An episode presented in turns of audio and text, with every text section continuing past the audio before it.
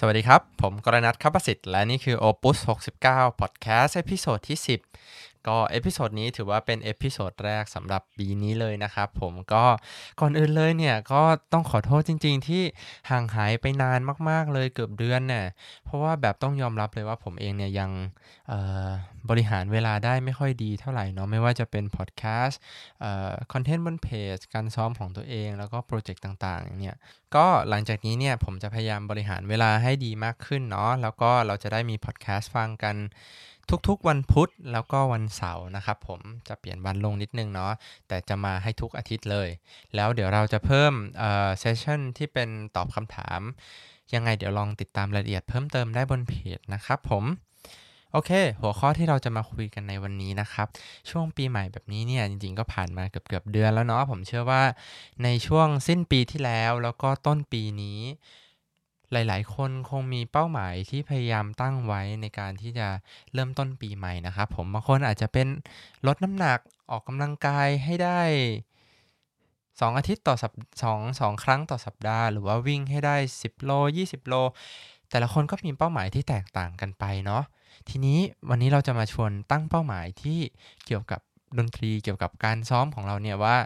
เป้าหมายในชีวิตของเราเนี่ยเรามีไปแล้วเนาะแต่เป้าหมายทางดนตรีของเราเนี่ยจะมีอะไรกันบ้าง เพราะว่าผมเชื่อครับว่าการที่เรามีเป้าหมายอย่างชัดเจนเนี่ยไม่ว่าเราจะทำอะไรพอเรามีเป้าหมายที่เราจะไปเนี่ยเราก็จะเหมือนเรือที่แบบเริ่มมีหางเสือเนาะเราจะรู้ว่าเรากำลังจะทำอะไร แล้วเรารู้ว่าแบบเออเราเรากำลังจะมุ่งหน้าไปทางนั้นนะพอเรามีเป้าหมายที่ดี เราก็จะย่อยทางออกมาได้ว่าเราต้องทำยังไงบ้าง ถึงจะได้ซึ่งเป้าหมายนั้นมาเนาะโอเค มาเริ่มกันเลย ข้อแรกเนี่ยคือการสร้างนิสัยที่ดีในการซ้อมนะครับผม หมายถึงการทำการซ้อมเนี่ยให้เป็นกิจวัตรประจำวันนั่นเอง พยายามตั้งเวลาที่เราคิดว่าเราจะซ้อมให้ได้ทุกวัน เป็นเวลานั้นแล้วพยายามซ้อมเวลานั้นเสมอครับ เพราะว่าพอเรามีเวลาซ้อมที่ตายตัวเนี่ยในแต่ละวัน เวลาเราเวลาสมองเราตื่นมาเนี่ยพอถึงช่วงช่วงนั้นสมองเราจะรู้ว่าแบบเออเนี่ยถึงเวลาซ้อมเลยนะ แล้วเหมือนมันจะแบบอาจจะดูเวอร์นิดนึงเนาะแต่มันจะพลิกกลับเข้าโหมดในการซ้อมทันทีเลย เราจะใช้แรงในการดึงให้สมองกลับมาโฟกัสน้อยลงนะครับผมถ้าเรามีเวลาการซ้อมที่เป็นกิจวัตรประจำวันทุกๆวัน บางคนอาจจะแบบบางคนอาจจะชอบซ้อมตอนเช้าเนาะอย่างผมเองเนี่ยผมรู้สึกว่าถ้าเราตื่นเช้ามาทำนู่นทำนี่สักแป๊บหนึ่งแล้วก็เออมาซ้อมตอนเช้าสัก8 9โมงอะไรเงี้ยจะเป็นเวลาที่แบบค่อนข้าง productive มากๆ จะได้อะไรเยอะมากจากการซ้อมเซสชันนั้น เพราะว่า เพราะว่าด้วยสมองที่เราแบบเออเรารู้สึกสดชื่นนะครับ แต่สำหรับบางคนเนี่ยรู้สึกว่าแบบเออตื่นเช้า ไม่ได้อะยังไงก็ไม่ได้ยังไงก็ตื่นเช้าไม่ได้ ก็ไม่เป็นไรครับ ก็ถ้าเรารู้สึกว่าเราซ้อมเวลาไหนแล้วเรา productive มากที่สุดก็เป็นเวลานั้นนะครับ เพราะว่าคนเราเนี่ยจริง ๆ แล้วเขาบอกว่าคนเราเนี่ยมันมี 2 แบบก็คือเป็นแบบพวกที่ชอบตื่นเช้า กับนกคูก ที่แบบรู้สึกว่าเออชอบชอบอยู่คนเดียวเงียบๆตอนกลางคืนอะไรเงี้ยแล้วสมองมันแล่นได้ดีกว่า ก็ลองหาเวลาที่เหมาะสมกับตัวเอง แล้วก็ลองจัดเวลาดีๆ แล้วก็พยายามซ้อมให้เป็นรูทีนนะครับผม โอเค ข้อที่ 2 พอเรามีเวลาซ้อมแล้วเนี่ย เราจะซ้อมกี่ชั่วโมงล่ะทีนี้ หลายๆ คนอาจจะแบบมีเวลาน้อยนะ อาจจะซ้อมแค่ชั่วโมงหนึ่งถึง 2 ชั่วโมง อันนี้คือขั้นต่ำที่อยากให้ซ้อมนะครับ ไม่อยากคือถ้าเราอยากจะพัฒนาฝีมือตัวเองขึ้นเนี่ยอยากจะให้ซ้อมวันละชั่วโมงครึ่งถึง 2 ชั่วโมงเป็นอย่างต่ำนะครับ ผมไม่ควรจะน้อยกว่านั้นเนาะแต่สำหรับบางคนเนี่ยถ้าคิดว่าเราเออวันนั้นเราพอมีแรงเนาะก็อยากจะให้ซ้อมประมาณ 3-4 ชั่วโมงนะครับผมซึ่ง 3-4 ชั่วโมงเนี้ยต้องต้องบอกก่อนว่าไม่ใช่สักแต่ซ้อมเพื่อให้ได้เวลานั้นนะครับผม 3-4 ชั่วโมงเนี่ยอยากจะให้โฟกัสกับมันมาก ๆ แล้วถ้าเรารู้สึกว่า 3 ชั่วโมงเนี่ยเรารู้สึกว่าเราได้ผลลัพธ์ที่เราต้องการแล้ว แล้วเราก็เหนื่อยมากๆแล้วก็ซ้อมแค่ 3 ชั่วโมงครับ แต่สำคัญคือเราต้องซ้อม 3 ชั่วโมงเนี้ยให้มีประสิทธิภาพมากที่สุด โฟกัสกับมันมากที่สุด อย่าไปหยิบโทรศัพท์ขึ้นมาเล่น ตั้งใจซ้อมกับมัน แล้วก็จดจ่อกับมันให้ดีที่สุดนะครับ ผมจะได้เป็น 3 ชั่วโมงที่มีประโยชน์กับเรามากที่สุดเนาะ แต่ก็อย่าลืมว่าขั้นต่ำเนี่ยก็ควรจะมากกว่า 1 ชั่วโมงต่อวันนะครับ เพราะว่าซ้อมดนตรีเนี่ยมันเหมือนมันเหมือนกันมันมันเหมือนกันที่เราซ้อมกีฬาเนาะเราต้องค่อยๆ warm กล้ามเนื้อแล้วก็ค่อยๆซ้อม พอซ้อมเสร็จเราก็ต้องมีผ่อนคลายกล้ามเนื้อบ้างเพราะฉะนั้นมันต้องใช้เวลามากพอสมควร แล้วการที่เราจะเรียนรู้อะไรใหม่ ๆ เนี่ยภายใน 1 ชั่วโมง บางทีมันไม่พอ เพราะฉะนั้นเราก็ควรจะซ้อมมากกว่านั้นสักนิดนึงนะครับผมโอเค ข้อที่ 3 พอเรามีเวลาที่ซ้อม พอเรามีเวลาซ้อมแล้วเนี่ยอย่างแรกที่อยากให้ทำสำหรับใครที่ไม่ค่อยได้ทำนะครับผมก็คือการ warm up ที่ดีนะครับผม warm up เนี่ยจริง ๆ แล้วสำคัญมาก ๆสำหรับการเล่นกีฬาสำหรับการซ้อมทุกอย่างเลยเหมือนที่เคยพูดไปนะครับผมทีนี้พอเราเริ่มต้นปีใหม่แล้วเนี่ย ถ้าใครยังไม่เคย warm ดีๆ สัก 1 ชั่วโมง ถึงชั่วโมงครึ่ง ลองให้เวลากับการ warm ตรงนั้นดีๆ ลองย่อยแบบฝึกหัดออกมาดีๆว่า การที่เราจะก่อนที่เราจะเริ่มเล่นเพลงเนี่ย เราควรจะ warm อะไรบ้าง warm เสียงไหม long tone ไหม เทคนิค อะไรที่เรายังไม่มั่นใจ ยังรู้สึกว่าพัฒนาได้อีก ก็ลองซ้อมแบบฝึกหัดหรือว่าสเกลเทคนิคนั้นๆ เยอะๆ นะครับผม เราจะได้พัฒนาตัวเองไปให้ได้เนาะ แล้วก็พอเราพัฒนาเทคนิคอะไรพวกนี้แล้วเนี่ย แล้วเวลาเราเล่นเพลงที่ ที่ยากๆเนี่ยเราจะเล่นมันได้ง่ายขึ้นสำหรับใครที่ไม่เคยใช้ reading เลย ไม่รู้ว่าใช้ reading มันคืออะไรเนี่ยใช้ reading เนี่ยมันก็คือการที่เราหยิบโน้ตมา แล้วก็เออเราเราเล่นได้เลยเนาะอาจจะมี skill ในการเล่นตรงห้องนี้ แล้วก็อ่านในห้องข้างหน้าไปแล้ว เพราะฉะนั้นทำให้เราเล่นได้เร็วขึ้น ถ้าใครยังไม่เคยฝึกสกิลไซ reading เนี่ยผมแนะนำให้ปริ้นโน้ตมาเยอะๆครับโน้ตอะไรก็ได้ลองหยิบหยิบขึ้นมา แล้วก็ลองนั่งเล่นเลย ไม่ใช่ซ้อมนะครับคือดูโน้ตแล้วก็เล่นเลย ถ้าหลุด พยายามคงจังหวะ แล้วก็ต่อเข้ามาให้ได้ ลองฝึกอย่างนี้ไปเรื่อยๆ เพราะว่าบางทีเราไม่สามารถรู้เลยว่าเออถ้าสมมติวันนึงเราไปเล่นในวงเนี่ยแล้วแบบวงบอกว่าเนี่ยแจกโน้ตวันนี้ แล้วก็เนี่ยเดี๋ยวเล่นได้เลยนะ ลองลองมาซ้อมกันดู แล้วถ้าเราไม่มีสกิลใช้ reading เลยเนี่ยมันก็จะยากมากๆใช้ reading สกิลเนี้ยมันก็ช่วยในการที่เราจะเอาโน้ตไปซ้อมอีกต่างหากเพราะว่าแทนที่เราจะมานั่งดูโน้ตเนาะทีละตัวเราก็จะเห็นภาพรวมกว้างๆ แล้วเราก็จะค่อยๆ ซ้อมมันได้เร็วมากขึ้น ข้อที่ 4 ถ้าใครเพิ่งเรียนจบมาหรือว่าห่างหายกับการเรียนกับอาจารย์ไปนานๆ ผมแนะนำครับ ปีใหม่นี้เป็นเป็นช่วงเวลาที่ดีที่เราจะกลับไปหา ที่เราจะกลับไปหาอาจารย์นั้นๆ อีกครั้งนะครับผมกลับไปสู่เขาเรียกว่าอะไรอะพอเราเรียนจบมาแล้วเนี่ยเราก็จะอยู่ในคอมฟอร์ทโซนของตัวเองเนาะเราจะรู้สึกว่าเออการที่เราซ้อมเองเนี่ย เป็นสิ่งที่ดีที่สุดแล้วเพราะว่าไม่มีใครมานั่งกดดันอะไรก็ตาม แต่จริง ๆ แล้วเนี่ยการที่เรามีอาจารย์คอยแนะนำคอยเห็นในมุมที่เราไม่เห็น คอยไกด์ไอเดียดนตรีดี ๆ เนี่ยมันเป็นสิ่งที่ดีมาก ๆ เลยสำหรับนักดนตรีนะครับผมเพราะว่ามันเหมือนกับการที่เราเล่นบอลโดยที่เราไม่มีโค้ชช่วยฝึกสอนเลยเนี่ยมันจะทำให้เราไปในทิศทางที่บางทีเราอาจจะไป ทิศทางที่ผิดแล้วเราไม่รู้ตัว เพราะฉะนั้นการที่มีอาจารย์คอยให้คำแนะนำก็จะเป็นสิ่งที่มีประโยชน์มากๆนะครับผมลองกลับไปหาอาจารย์ดูเนาะไม่ใช่ไม่ไม่ใช่เรื่องเสียหาย อาจจะรู้สึกแปลกๆบ้างในคลาสแรก เพราะว่าเราไม่ได้เรียนกับอาจารย์มานานเนาะแต่หลังจากนั้นเราจะเห็นพัฒนาการของตัวเองมากขึ้นนะครับ ข้อที่ 5 เราเคยไหมครับที่เรารู้สึกว่าเออ ฉันเล่นเพลงนี้ได้ ภูมิใจมากๆเลยที่เล่นเพลงนี้ได้ แล้วก็เล่นเพลงนี้วนไปเรื่อยๆ ซ้ำๆไปอย่างนั้นแหละครับ แบบเล่นเป็นเดือนหลายเดือนมากๆรู้สึกว่าเล่นได้แล้วโหเพราะจังก็เล่นมันเล่นมันวนไปอย่างนั้นแหละ ลองหาเพลงใหม่ ๆ เล่นดูไหมครับ เพราะว่าการที่เราเล่นเพลงซ้ำๆไปเรื่อยๆเนี่ยโอเค มันก็ทำให้เราเล่นเพลงนั้นได้ดีขึ้น แต่ในขณะเดียวกันมันก็ไม่ได้ทำให้เราพัฒนาไปข้างหน้าสักเท่าไหร่ การที่เราพยายามชาเลนจ์ตัวเอง โดยที่หาเพลงใหม่ ๆ เพลงสไตล์ที่เรารู้สึกว่าเออเราอาจจะไม่คุ้นชินมาเล่น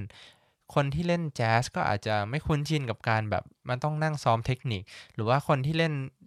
แบบเพลงคลาสสิกทั่วไปก็อาจจะไม่คุ้นชินกับการที่หยิบเพลง contemp มาเล่นมีเอฟเฟกมีเทคนิคต่างๆเยอะแยะ เพราะฉะนั้นลองลอง challenge ตัวเองโดยการหาอะไรใหม่ ๆ มาบ้างครับผม เพราะว่าอะไรแบบนี้มันจะทำให้เรารู้จักดนตรีในแง่ที่กว้างขึ้นด้วยเนาะแล้วก็จะทำให้เรา พัฒนาฝีมือตัวเองต่อไปได้ดีขึ้นด้วยนะครับผมเพราะว่าสุดท้ายแล้วเนี่ยดนตรีมันเป็นดนตรีที่เราเล่นกันอยู่ทุกวันนี้มันเป็นอะไรที่กว้างมากครับ มันย้อนไปตั้งแต่แบบโหยุค medieval ยุคอียิปต์จนกระทั่งที่มันเป็นแบบเป็นแรปเป็นอะไรพวกนี้อยู่ในปัจจุบัน เพราะฉะนั้น range ดนตรีมันกว้างมากพยายาม เปิดใจที่จะหาอะไรใหม่ ๆ เข้ามา ถ้าเราเล่นดนตรีคลาสสิกเราไม่จำเป็นต้องอยู่ในดนตรีคลาสสิกอย่างเดียวครับ พยายามเปิดใจแล้วก็ไปฟังคอนเสิร์ตบ้างคอนเสิร์ตที่ไม่เกี่ยวกับคลาสสิกไปฟังเพลงร็อกบ้าง เพลงป๊อปเพลงแจ๊สบ้างเพราะว่าบางทีแบบจังหวะเพลงร็อกหรือว่า rhythm อะไรที่มันหนักมากๆเนี่ยมันจะช่วยทำให้เรามี beat ที่ชัดเจนมากขึ้น แล้วบางทีเอามาช่วยปรับใช้กับการเล่นดนตรีคลาสสิกได้ด้วย เพราะว่าบางทีเราแบบเราเล่นดนตรีคลาสสิกเนี่ยซึ่งมันค่อนข้างหา beat จังหวะตกที่ยากนะครับ ถ้าใครยังไม่ค่อยมี skill การฟังเนาะ เพลงเพลงร็อกอะไรพวกนี้จังหวะแน่นๆ มันก็จะช่วยตรงนี้ได้ จะทำให้เรามี pulse มีจังหวะในใจเรามากขึ้น แล้วเราก็จะเล่นได้ตรงจังหวะดีขึ้นด้วยนะครับ ข้อที่6ออลองหาออดิชั่นดูลองหาวงอะไรต่างๆ ที่เรารู้สึกว่าเออเราเราอยากเล่นเราน่าสนใจที่จะเล่นวงเยาวชนหรืออะไรก็ได้ครับ ลอง ไปตามหาออดิชั่นดู เพราะว่าพอเรามีเป้าหมายในการออดิชั่นแล้วเนี่ย เราก็จะมีเป้าหมายในการซ้อม แล้วก็เราก็จะได้เจอเพลงอะไรแปลกๆ ที่เออเราไม่เคยคิดว่าวันหนึ่งเราจะเล่นเนาะพอเขา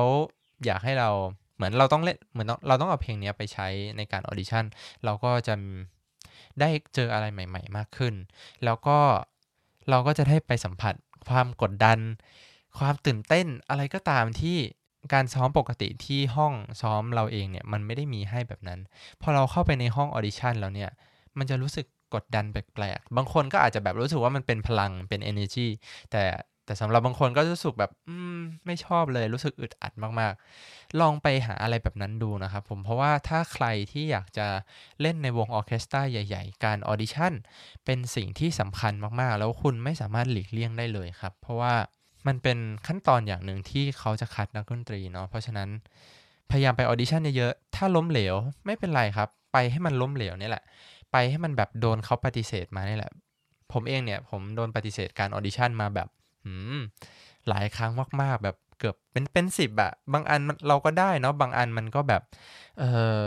ไม่ได้เพราะว่าอะไรก็ตาม แต่ก็ไม่เป็นไรครับ ทุกอย่างที่เราโดนปฏิเสธมาเนี่ยมันก็จะเป็นบทเรียนสำหรับเราเนาะแล้วก็พัฒนาเราเองเราก็จะมีข้อคิดแล้วก็เอาไปพัฒนาตัวเองในการออดิชั่นครั้งต่อๆไปนะครับผมเพราะว่ามันน้อยมากๆเลยครับที่จะออดิชั่นสำเร็จในวงใหญ่ๆ แล้วเป็นออดิชั่นครั้งแรก พยายามไปออดิชั่นในวงเล็กๆ อะไรก็ตามเยอะๆ นะครับผม ข้อที่ 7 ถ้าใครยังไม่มี portfolio นะครับผมลองสร้างเว็บไซต์ของตัวเองกันดู ลองเรียนรู้อะไรใหม่ ๆ ดูนะครับ ปีนี้พอเราสร้างเว็บไซต์ของเราเองแล้วเนี่ยเราก็จะเหมือนมี portfolio ออนไลน์เนาะถ้าใครสนใจในตัวเราหรือว่าอยากจะเห็นผลงานของเรา ก็สามารถเข้าไปดูได้ในเว็บไซต์นี้ เดี๋ยวนี้แพลตฟอร์มฟรีที่มันแบบใช้ง่ายแล้วก็ทำได้ง่ายเนี่ยมีให้เยอะแยะทั่วไปเลยครับ ไม่ว่าจะเป็นเอ่อ Wix หรือว่าอะไรอีกอะ WordPress เนาะสำหรับใครที่พอจะพอเขียนโค้ดได้หน่อยแต่ Wix เนี่ยผมแนะนำมากๆ เพราะว่าเป็นอะไรที่ค่อนข้างง่าย แล้วผมเองก็ใช้นะครับ ไม่ได้โฆษณาเนาะแต่แต่อยากให้ลองเอาไปใช้ดู เพราะว่าบางทีเรามีวิดีโอบน YouTube เนี่ยเราด้วยความที่วิดีโอบน YouTube มันเยอะมากๆเนาะคนที่จะเห็นของเรามันก็น้อย แต่ถ้าเรามีเว็บไซต์แล้วเราไป พอเราไปพูดคุยกับใครลองไปนำเสนอใครเนี่ย แล้ว ให้เขาเข้าไปดูในเว็บไซต์ มันจะดูแบบดูค่อนข้าง professional มากขึ้น และเราเองก็จะได้เห็นผลงานต่างๆ ของเราที่ผ่านมาด้วยนะครับ ข้อที่ 8 ข้อสุดท้ายซึ่งสำคัญมากๆเลย ไม่ว่าจะเป็นปีไหน ไม่ว่าคุณจะทำอะไรหรือว่าจะซ้อมอะไร พยายามหมั่นเรียนรู้อยู่เสมอครับ เพราะว่าทุกวันนี้เทคโนโลยีหรืออะไรก็ตาม ถ้าเราได้ติดตามบ้างนะครับ มันมันก้าวหน้าไปอย่างรวดเร็วมาก อาชีพต่างๆ ที่เรารู้สึกว่ามันเป็นอาชีพที่ค่อนข้างมั่นคง ทุกวันนี้มันมันโดนแทนด้วยอะไรหลาย ๆ อย่าง โดนแทนด้วยโดนแทนด้วย AI หรือว่าออโตเมชันหรืออะไรต่างๆ มากมายเลย เพราะฉะนั้นพยายามหมั่นเรียนรู้อะไรใหม่ ๆ อยู่เสมอ ในเรื่องของดนตรีก็เหมือนกันครับ มีเทคนิคมีเทคโนโลยีต่างๆ ในดนตรีที่แบบก้าวหน้ามามากมาย ประวัติศาสตร์ดนตรีหลาย ๆ อย่างที่พอผ่านไปพอพอเวลาผ่านไปแล้วมันถูก เปลี่ยนแปลง ถูกพิสูจน์ใหม่ เราพยายามเรียนรู้มันอยู่เสมอครับ เพราะว่าประวัติศาสตร์ดนตรีที่เราเรียนในสมัยแบบเรียนเมื่อ 3 ปีที่แล้ว ทุกวันนี้ทุกอย่างอาจจะเปลี่ยนไปแล้วก็ได้นะครับผมพยายามเรียนรู้อะไรใหม่ๆ อยู่เสมอเนาะแล้วก็เราจะได้อัปเดตข่าวสารต่างๆ แล้วข่าวสารพวกนี้ก็จะทำให้เราอยู่ในแวดวงการดนตรีที่ดี แล้วก็